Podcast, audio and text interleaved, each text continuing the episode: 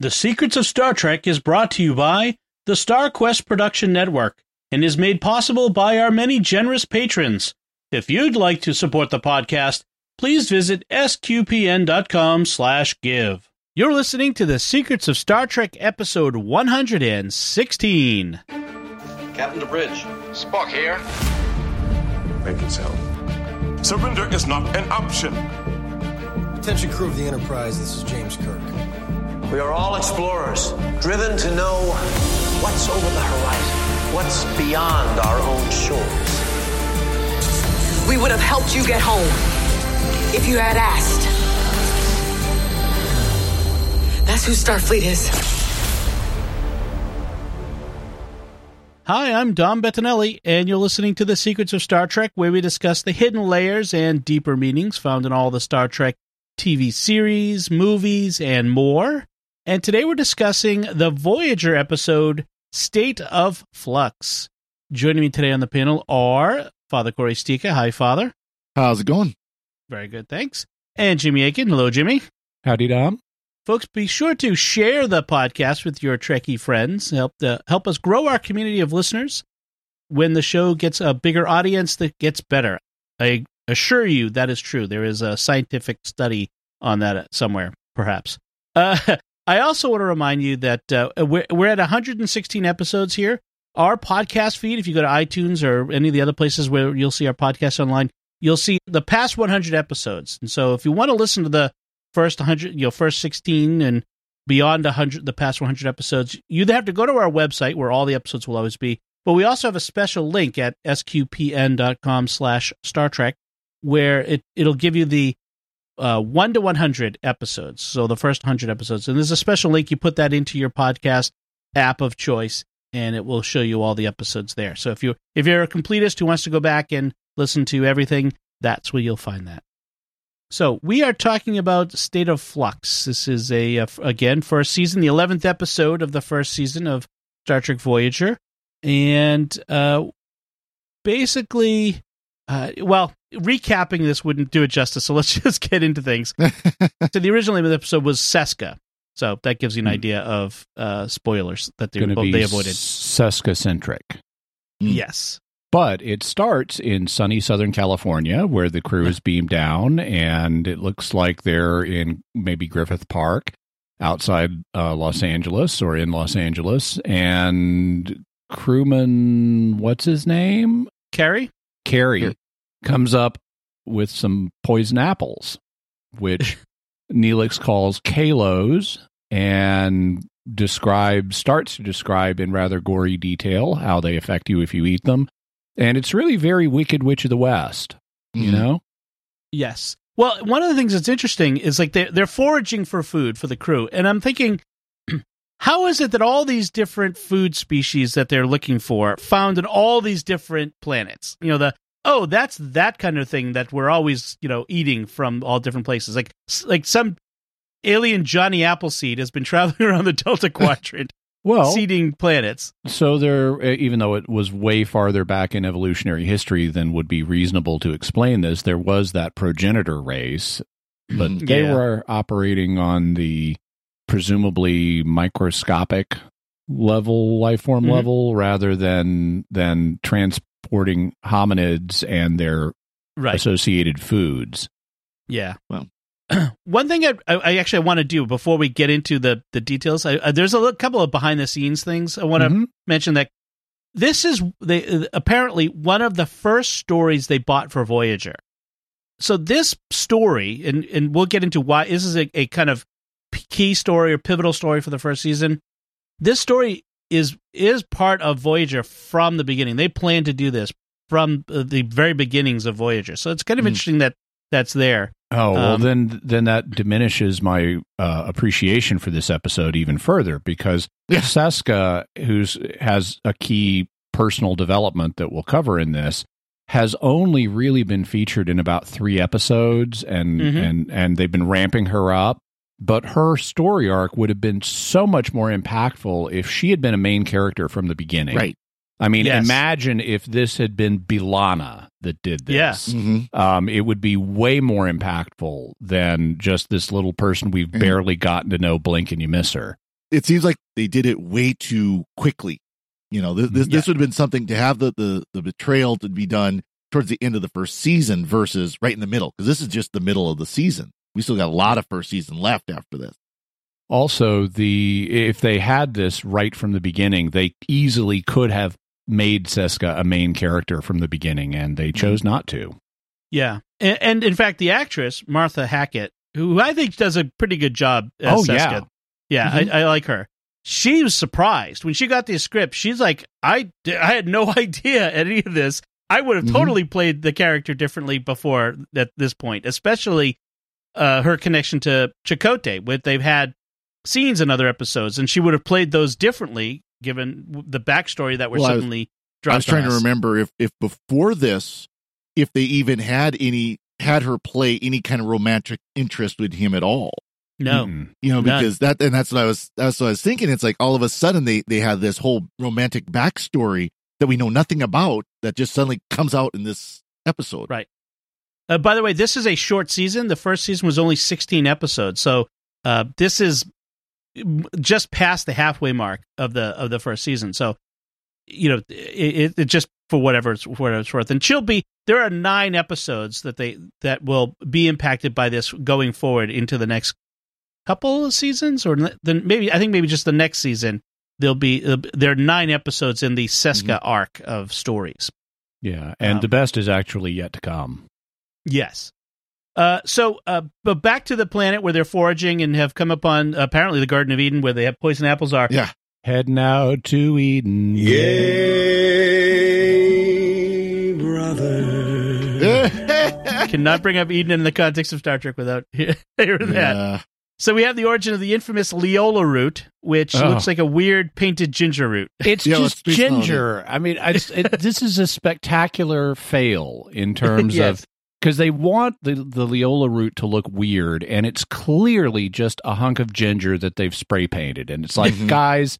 I can go down to Vons or Albertsons and get that any day I want it. I've Yeah. bought that many times. This is not convincing as weird space vegetable. Well, and and and being in the 24th century or you know whatever Voyager time frame is, you think they would have you know things called tricorders that they could scan. and Go, oh, this has an element that is poisonous to human Oh. beings. We can't eat this. Oh, this Right. is just this apple is just fine. We can eat this. Yeah, it might be poisonous to Talaxians, but it's not to humans. So Yeah, and the fact that Carey has even brought this other poison apple up to Chakotay is ridiculous because before you would do that, you would scan it with your tricorder to see if it's edible or not. Yeah. Right, right. Uh, uh, by the way, if I took a hunk of ch- ginger and shoved it in my mouth like Chakotay does, I'd also have the same reaction. yeah. I know. Ju- You got to chop it up. You got to skin it. It's got to be put in something else. Yeah. yeah. Yeah, gin- ginger's Anyway. great. Just don't eat it straight. exactly. yeah, you don't judge a food just by shoving it in your mouth for the first time you, you experience it. So uh, back on the ship, Tom Paris uh, notices that they're being shadowed by another ship in orbit that they're not able to see on their scanners. Janeway, uh, you know, calls down to Chakotay on the surface if asks him if he's detected any life forms down there, and I'm I'm thinking, why wouldn't you just scan for them, right? that's what Mm. that, that's what you've got scanners for. But it turns out it's the Kazon Nistrim, which is apparently different from the Kazon Ogla, the ones who were in Mhm. the caretaker episode. So the Different weird, tribe. yes, but they've all got the weird like sponges in their on their head, uh, hairdos uh, going on. Uh, th- literally, they have those. Those are sponges. I saw. I- Yes. I, was reading about them. Sponges and dog toys, which is They really look like it. I I I did not like the Kazon look. No. Whole race is having a bad hair day. Worst Klingons ever. yeah, right, right, exactly. Uh, so the away team's gonna be- beam up, but uh, Seska is missing, so Chakotay has to go find her. He tracks her down to some caves he- where he f- sees some Kazon walking around, and then stumbles on Seska, who's like, "I thought you were one of the Kazon. I almost, I almost, you know, stunned you." Uh, the Kazon then shoot Chakotay, and Seska shoots, you know, shoots them back and stuns them, and they're able to beam up to the Voyager.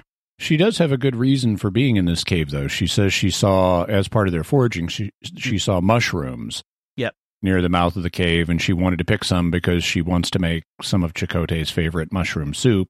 Mhm. And she's got a big sack of the mushrooms right there, which hopefully she has scanned with the tricorder to make sure they're not Sure. poisonous. Yeah. Well, because on Earth, all mushrooms you find everywhere are, are edible, right? Sure. so back on back on the ship, Seska, you know, Chakotay has recovered, and Seska comes to his quarters, bringing him a pot of his favorite mushroom soup, which they enjoy until she reveals she made it by tricking Neelix and raiding the food stores.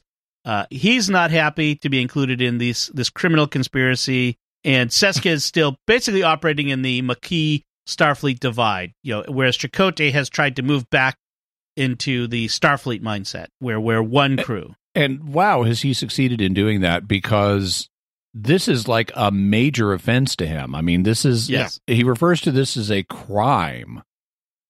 Yeah. Well, But- I mean, on, but in show, I mean, and, and I can imagine in principle, but, Yeah. you know, it to give you a sense of how lenient 24th century justice is, the punishment for this crime is no replicator privileges for two days. Yeah. right, right. Well, yeah. It, it, it, it's a it's he's it, it, what it shows him is he's like being a very strict disciplinarian first officer. Like he's being mm-hmm. by the book guy, uh, as opposed to Seska, who is still got the Loosey-goosey. M- yeah, loosey goosey mindset. Uh, and then we have like she reveals that, that they had been pri- previously in a relationship. He says they agreed to break it off mutually, but apparently it wasn't all that mutual, according to Yeah. Seska. Uh, she's still holding out hope for a romantic relationship. This is all apparently on the surface. Uh, the, There are deeper layers to this, of course. Voyager gets a distress signal from that same Kazon ship they had seen before. Semi cloaked. It's like Yeah, they have some trouble seeing it, but they're able to when they do certain things. It was And more like Tuvok says it's not a cloaking device as we know it. It's just some other kind of stealth. it's more Yeah. sensor tricks, kind of, you know, like, well, we know the sensor operates on this frequency, so if you block that frequency or something like right. They are able to detect it when they shoot a plot device at it. Uh, Yep. So Neelix, uh, uh, with it, so they get this distress signal. Neelix says the obvious: "It's a trap." You know, uh, he channels his inner Admiral Ackbar. Uh, but you know, they they go anyway. They, they away team beams over. It's Chakotay, Tuvok, Torres, and of course, even though she's never beamed anywhere before, Seska. I like how uh, Harry Kim in i when they're evaluating the could this be a trap possibility. Yes, He says they have fluctuating nucleonic radiation patterns, and that could mean they have a reactor problem. Yeah. And I'm like, for once, yes, that actually is intelligible science. Nu- nucleons are the particles in the nucleus, so that means protons and neutrons. And uh, and if you have weird patterns of protons and neutrons being radiated and they're fluctuating, that could mean you have a problem with your nuclear reactor. yes, yes. So wow, for once it makes some sense. somebody somebody picked up a book. So once they beam over, they it's it's a mess. Something really bad has happened. Some of the Kazon crew have been fused into consoles and bulkheads. Into carbonite. Yes, Yeah, uh, exactly. yeah, they've been Han Soloed. Uh, there is one survivor, but he's he's a mess. All his cells are all ruined or something.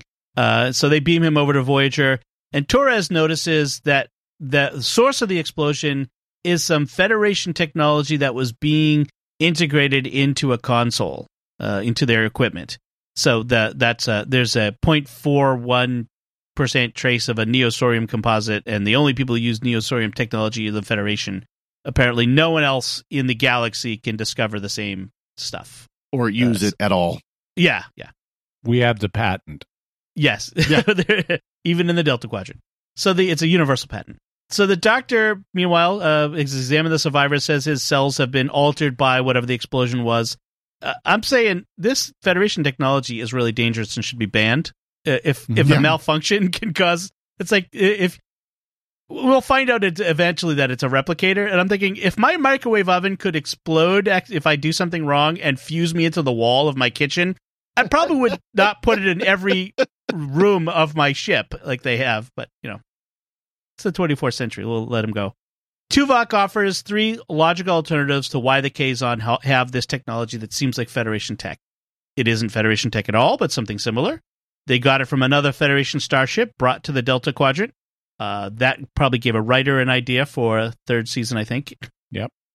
or someone from Voyager gave it to them.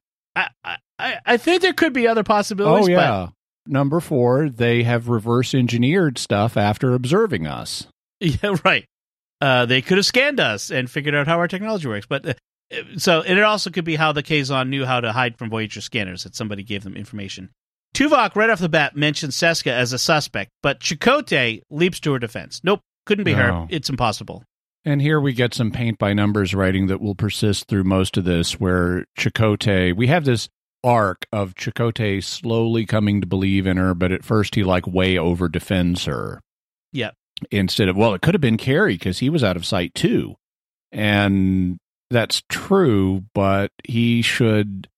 I, I think the subtext is they want us to think he's going lenient on her. He's reluctant to believe it could be Seska because they've had a personal relationship and she's from the Maquis side of the crew. And he doesn't want to face those possibilities. Yeah. And there's an element of that, but man, you're a first officer. You're supposed to be a professional. Suck it up. You've got a person who is reasonably suspect here. Right. And especially given how he wa- he was willing to punish her for making him soup uh, in Yeah. his previous scene. Uh, yeah. Um so yeah, He- and his his reasoning is weak. You know, well, she almost shot me in that cave because she thought I was a Kazon. Well, duh, if you stumbled upon a secret meeting with her, she would pretend that Yeah. Oh, you got me. I'm a Kazon spy. So anyway, in engineering, they uh, the senior crew comes up with a plan to retrieve the Kazon, the device on the Kazon ship, but then Chakotay alters the plan so that Seska stays behind on Voyager's bridge and doesn't go to the Kazon ship. And I have to say, Seska plays it clever here. By the uh, like, I, I do kind of like how they write her dialogue here Mhm. because she confronts Chakotay about his suspicions, and he says, "I'm trying to protect you. This, I'm, I'm holding you back to protect you from the suspicions of the crew." She's like, "This is your idea of protection. You might as well point a finger at me in front of the entire crew." So they, if Seska is the spy, she's really playing it hard here, and and and really anticipating all of the ways that Chakotay can be manipulated. I, I think I like how they they write Seska in this one Mhm. uh, in general. I like a lot of written- episodes where you've got the, uh, yeah, you got me. I'm the spy. I really am. You know. yeah, yeah, Seska's dialogue is better written than Chakotay's in this episode. Yeah. Also, there's a nice scene in engineering where they're coming up with these plans because they've got a couple of different plans, one of which could happen immediately but involves risk. They what they want to do is they want to go over to the ship and get the Federation tech device. And but because it's flooded with radiation, they've got a problem. Seska proposes they do one magical thing, which entails some risk, but she's willing to take that. But B'Elanna says, no, no, no, we've got this other safer thing we can do, but it'll be tomorrow before it can happen. And Janeway says, I want it by the end of the day. And Torres says, sorry, Captain, tomorrow is the best I can do. I don't exaggerate. And Right. here we're playing off the familiar Scotty trope of delivering things way ahead of time and and you know massively padding his time estimates. Right. And they already kind of walked that back with Geordi, Mhm. especially in the episode Relics where he met Mr. Scott. You don't really tell them how long it's actually going to take, do you?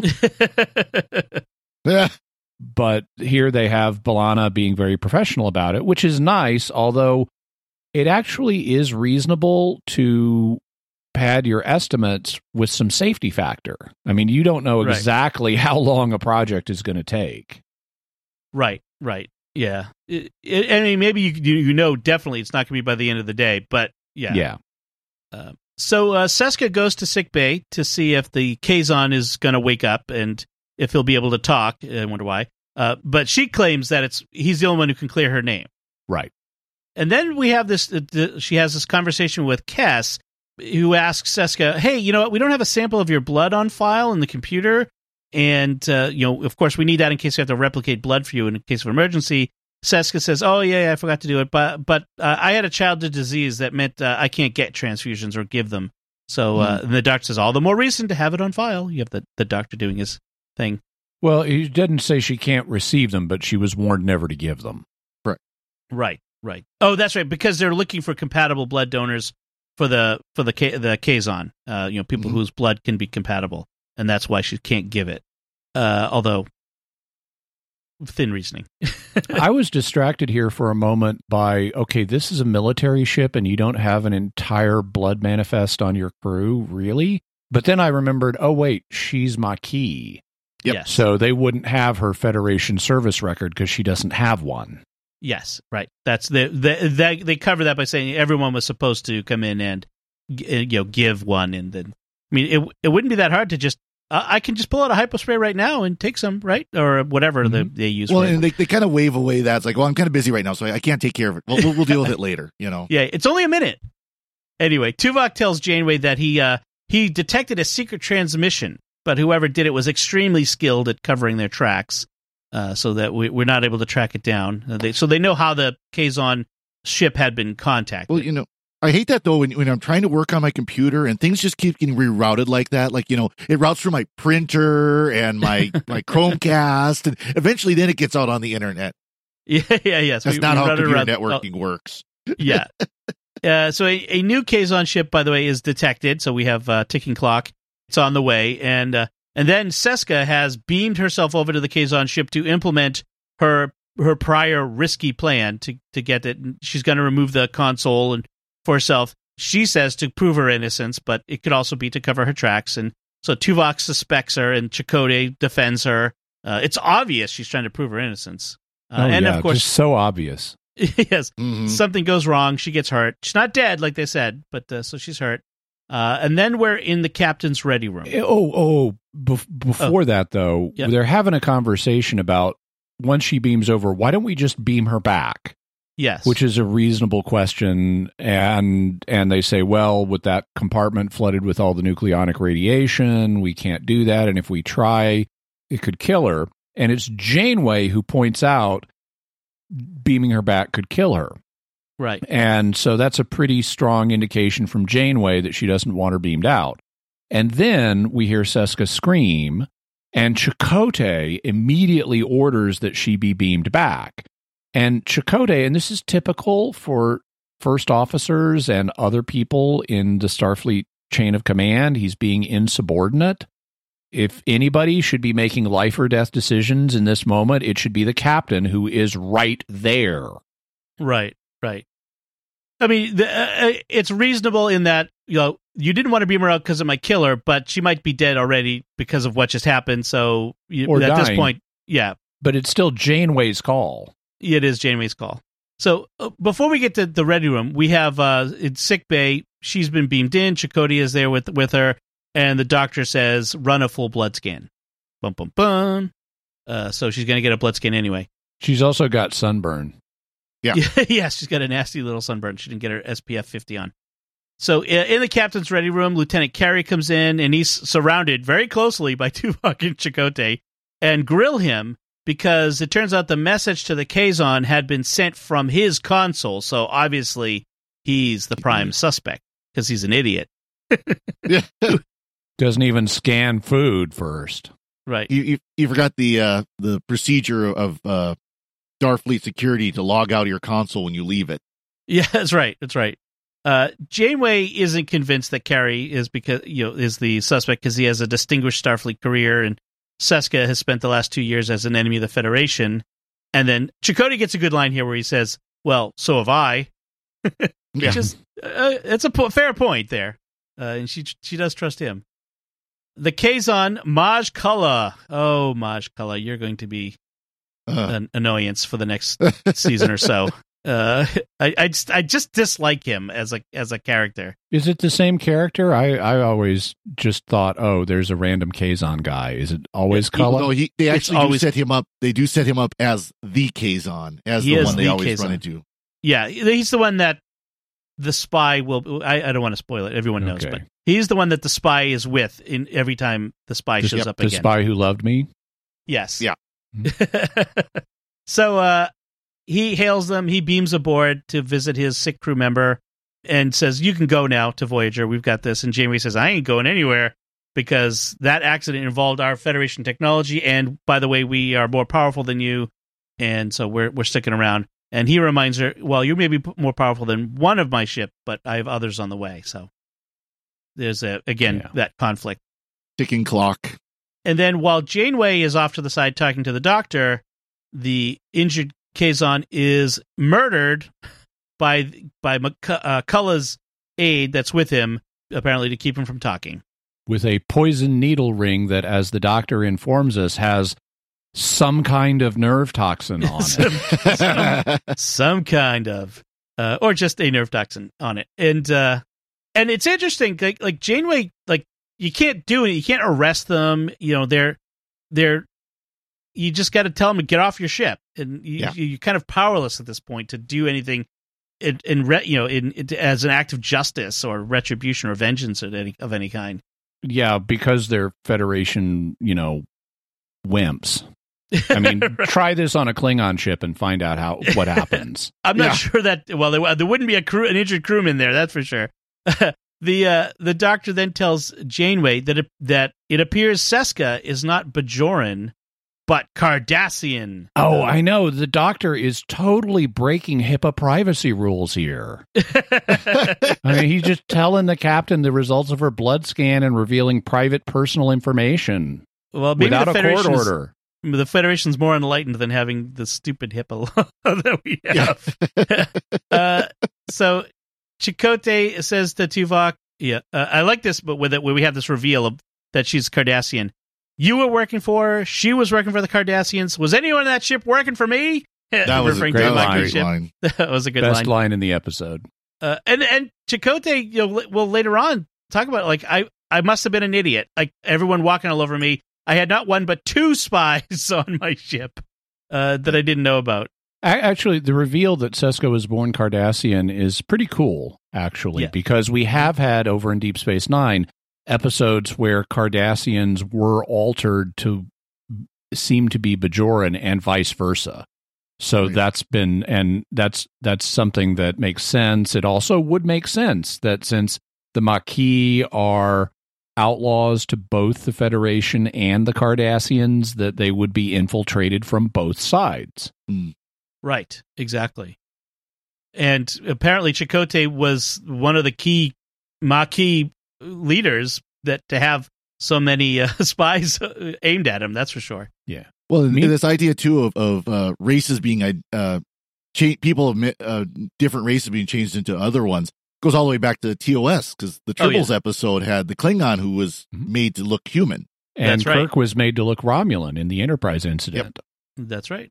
I like how one thing happens here that's really cool. So we've got this ticking clock with some more Kazon ships that are going to be heading in, and we won't be able to defeat them. So Janeway wants to get the retrieve the tech plan moving, and she calls down to B'Elanna and says, "Get ready to do this." And B'Elanna is like, "Already done." What? It's like, yeah, Yeah. decontamination went exactly as planned, off screen, and so now we're back and we're done. And I'm Yes. like, nice. It's nice that they they could have built a whole sequence around that to Right. drag out the plot. You mean you mean a Starfleet crew can multitask? This is incredible. Yeah. Yeah. But having it just be, yeah, we said we do this and it's done. Having something go right to the point we don't even have to watch it and we're ahead of Mhm. schedule now. That's nice. Yes, that is. It's at least it's different. That's for sure. Yeah. So, and like I said, it turns out it's a food replicator, and and they're all like, "Well, it was. Uh, we thought it would be a weapons thing, or you know, they kind of act as if why why such a mundane thing." And it's Janeway who says, "What can you imagine what a replicator would mean to a society that didn't have such technology?" Which is what we saw in Caretaker with the the Kazon menacing the the the Kessis people for water and and and that sort of thing. So Yep. Oh, that's lame. yes, very. Come on. Hydrogen is the most common element in the universe. Oxygen is not very far behind. yes. Anyone can get water if they want it if you have a spacefaring civilization. You don't have to steal it. yes. Flashbacks to Yeah. our discussion of caretaker. Uh, so Chakotay confronts Seska with his suspicions, and uh, when she sees his doll, she has a nice little uh, uh, dart, a barb at him, a little dart at him. Well, why don't you go talk to your animal guide and figure it all out?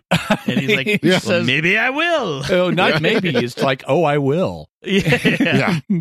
But it's a great line. Yeah. Also, she's got a reasonable explanation for why her body doesn't have the Bajoran blood factors and why she does have some Cardassian ones. She says, I had Orkett's disease as a child. It swept through the through the labor camps when I was a kid, and it destroyed my Bajoran blood factors, and I would have died, except there was a sympathetic uh, Cardassian woman who gave me a bone marrow transplant. Her name is Cattell, and you can talk to her when we get back. Yes. And- we get and back. there's- And there's really nice acting here from Martha Hackett, who plays Yes. Seska. I was consistently pleased with her acting throughout this episode, but Oh, yeah. especially in these tense confrontational moments. She's she sounds believable. yes. You know, if I didn't know we were heading into this Seska arc, I could, as an audience member, think Yeah. this is all misdirection and she really is innocent. And Well, that's- her acting is not giving it away that she's guilty. I mean, Right. I, I remember watching this way back when, when it first broadcast, and that was, you know, that was my my reaction of like, okay, why why do they keep pointing fingers at her? She's, you know, she's got excuses. Of course, we know later that what she's coming up with excuses are or excuses. misdirection and lies. yeah, but yeah.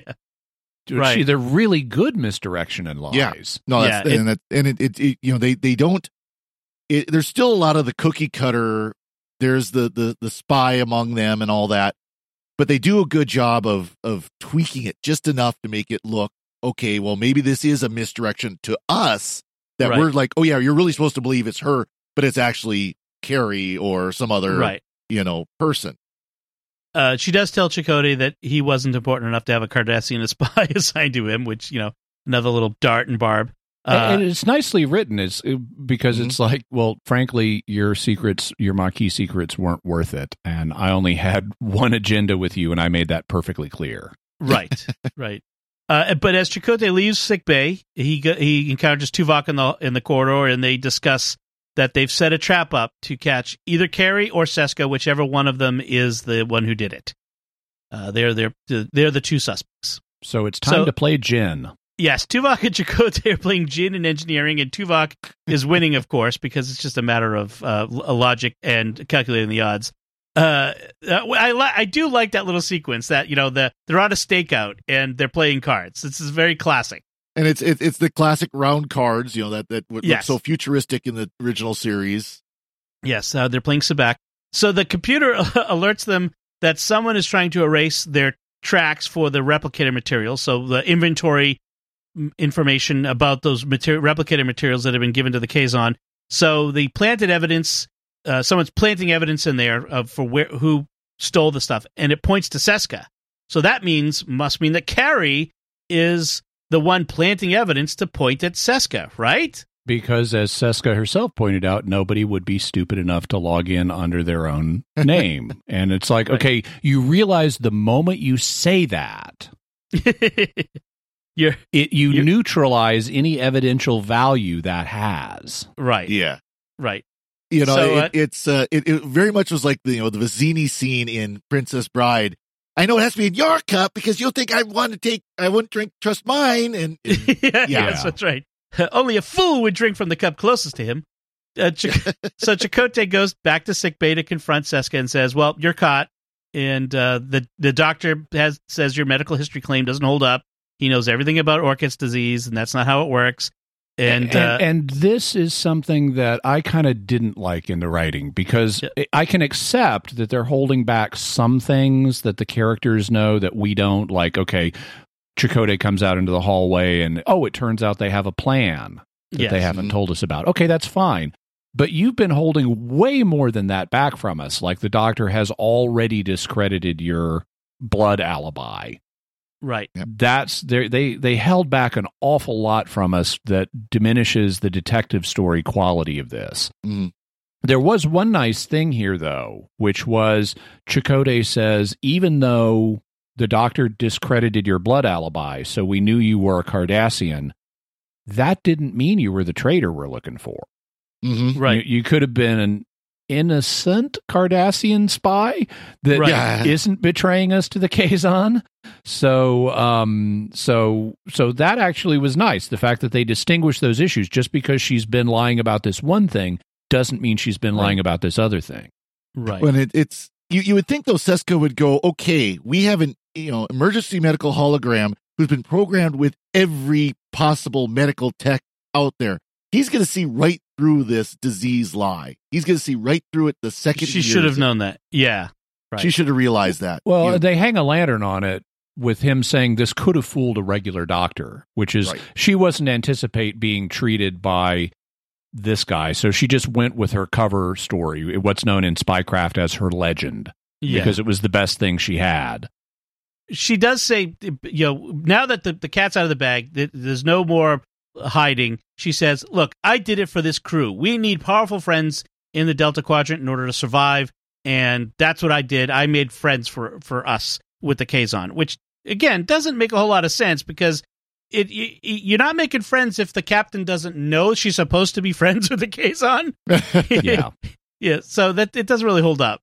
Well, yeah, she says the Kazon were willing to be our protectors.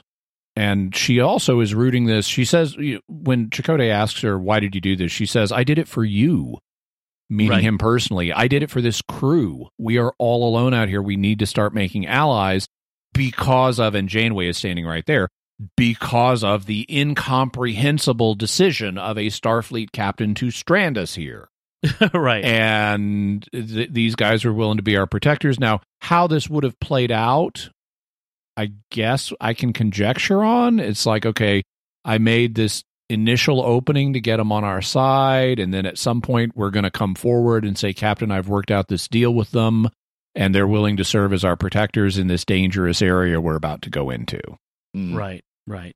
Yeah, it's uh, it, it, I can imagine that she had the logic in her head anyway. Yeah. But but I like even though her motive isn't at least expressed in a clearly thought out way, it Mhm. makes sense. Right. You know, and I can imagine somebody saying, "Let's do a little backdoor negotiation before we try to run this up the chain of command." Yeah, And and that that's reasonable and this is uh, it's nice that she has an intelligible motive and that she's not simply betraying them at this point. Right. Yeah. And that this would be, this kind of thing would be the natural fallout of Janeway's decision to strand them there. Some people would Yeah. be thinking this way. Well, in fact, Seska was involved in just that sort of thing in the last Voyager episode where they had uh, the the French alien guy Yeah. uh, that they were trying to trade their stories for the technology to get him home. They were they were doing backdoor negotiation for the technology, and then would have brought it to her when they had it in hand. I mean, that Yeah. was sort of so. It, it's a continuation of that. So, uh, meanwhile, Seska had uh, yet another backdoor escape in in hand, in place, a command in the computer system couldn't be countermanded because that's what she can do in time. That would allow her to beam to a Kazon ship nearby. I mean, that there's very specific circumstances in which this would work. Uh, they, they really ought to take the transporters offline when they're not being used. Can, can we can we agree that this is a serious Well, security then- flaw in then- Starfleet ships? then you'd have the warm up routine while you're waiting for them to boot up in an emergency situation. I guess, or yeah, it's just it seems like people are using uh, transporters to get out of sticky situations uh, all the time. Anyway, uh, she gets away, and uh, later on in the mess hall, Chakotay confronts Tuvok, who you know says, I-, "I want you to tell me the truth." Who Tuvok says, "Vulcans are always honest," and Chakotay says, "That's not exactly true. You lied to me when you passed yourself off as a Maquis." And Tuvok says, "I was honest to my own convictions within the defined parameters of my mission." Yeah, And- and, Men- Minbari don't lie either. Uh-huh. Yeah, exactly. Chakotay says, "You da- danged Vulcans and your defined parameters." I do like his anger at at uh, uh, Ch- at uh, Tuvok's um, twisted language there. Um, Yeah, not very convincing rationalization. Yeah. Right. And Tuvok says, "Do not mistake composure with ease." That's another nice line there. Actually, like you know, you're you're all you know uh, very well with your you know lying slash telling the truth, and he says, "I'm not. Don't mistake my lack of anguish on my face with that being easy." Yeah. I, I also I like the the main point once we get past the little bit of sparring between them. Yes. He what he's really here to ask is just how big of a chump am I? right. Because because you pulled the wool over my eyes and Seska pulled the wool over my eyes. Am I like excessively naive? And and Tuvok says, No, no, I've always thought your attention to detail was adequate and you're not particularly naive. And for what it's worth, Seska pulled the wool over my eyes too, so she was really a good liar. Yeah yep. And Chakotay says, "Well, that that does make me feel better." And Tuvok says, "Why should my failure make you add it to your own make you feel better?" And he says, "Misery loves company, Tuvok." Yep. so, and that's uh, where we end. And this will not be the last time we see Seska. Oh no, she'll be Nope. back several times, including one time when it's a time travel or something. There's also my favorite one of the Seska arc because some of the stuff they're going to do with her, like Chakotay's baby, I could care less about.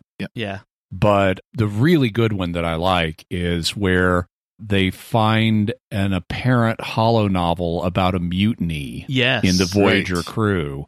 And it turns out it was a security training program that Tuvok did in the early days before he knew that the crews were going to meld effectively. hmm But Seska, being a computer genius, as shown in this episode, discovered his training program and decided to alter it. and, yeah. and so we have Seska appearing in it as a hologram version of herself. And that, A- to my mind, that's the funnest Seska episode. and that's after she can't She's dead. be. Yeah, Yeah. she's dead. Yeah. The the Chakotay's baby one. Uh, it it turns out uh, the actress was pregnant when at this point Hmm. when they wanted her to Mm. come back. She's like, uh, you know, I'm uh, I'm sorry guys, I'm pregnant, and they're like, oh no, that'll actually work. We'll, we're putting that in. So it Yeah. turns out that it it it worked. Um, so a couple of things I want to mention that the uh, actors have talked said about this episode. Robert Beltran says um, of this episode, it lets you see Chakotay's vulnerable side. Normally, Chakotay can handle anything, but he made a mistake with Seska. It also showed Chakotay's loyalty in that he was willing to stand by her until it was absolutely certain that she was a traitor. I think that's one of the strong things about Chakotay. He's very, very loyal, and it takes a lot to shake his belief in people. That's something the writers have captured well. So I think it's interesting. That's one of the things they, they play with Chakotay is his loyalty to the crew, to the captain. Um, uh, th- that it, it's a key part of his character. I, I get Mhm. that. In the scene where Seska leaves Voyager, the uh, moments after criticizing both Chakotay and Janeway, there was a moment that Robert Beltran found memorable, saying he said, uh, "I remember turning Seska turning into this awful, awful, scary person. She turned into this evil, malevolent person who Chakotay had never recognized in the Seska he thought he knew. There, you know that where, and it's well, hell hath no fury like a woman scorned. Like he he had, Mhm. he had rejects her in that point, and she still has like it's not. She wasn't just pretending to like Chakotay as part of her cover. Right. At this point, she really did like Chakotay, and when he rejects her, that turns her, you know, from love Right. to hate, and uh, so that was uh, interesting too. Any final notes, Father Cory? Nothing here. Jimmy? Nope. All right. So that should wrap things up for this episode. Uh, we want to take a moment to thank our patrons who make it possible for us to create the secrets of Star Trek, including Callie P, Ryan B, Martin G, Anthony L, and Robert S. Their generous donations at sqpn.com slash give make it possible for us to continue the secrets of Star Trek and all the shows at StarQuest. You can join them by visiting sqpn.com slash give. We'd also like to thank Victor Lambs, who edits the show for us every week. So that's it from us. What do you think of State of Flux uh, or Seska or Chakotay or anything we brought up this time? You can let us know by commenting on the show at sqpn.com slash trek or our Facebook page at facebook.com slash starquestmedia or send an email to trek at sqpn.com. We'll be back next time when we'll be discussing the Enterprise episode Cold Front. Until then, Father Cory Sticha, thank you for joining me and sharing the secrets of Star Trek. Thank you, Dom. Jimmy Akin, thank you as well. Oh boy, the temporal Cold War. And once again, I'm Dom Bettinelli. Thank you for listening to the Secrets of Star Trek on StarQuest. And remember, you know, I'm really easy to get along with most of the time, but I don't like bullies, and I don't like threats, and I don't like you, Culluh.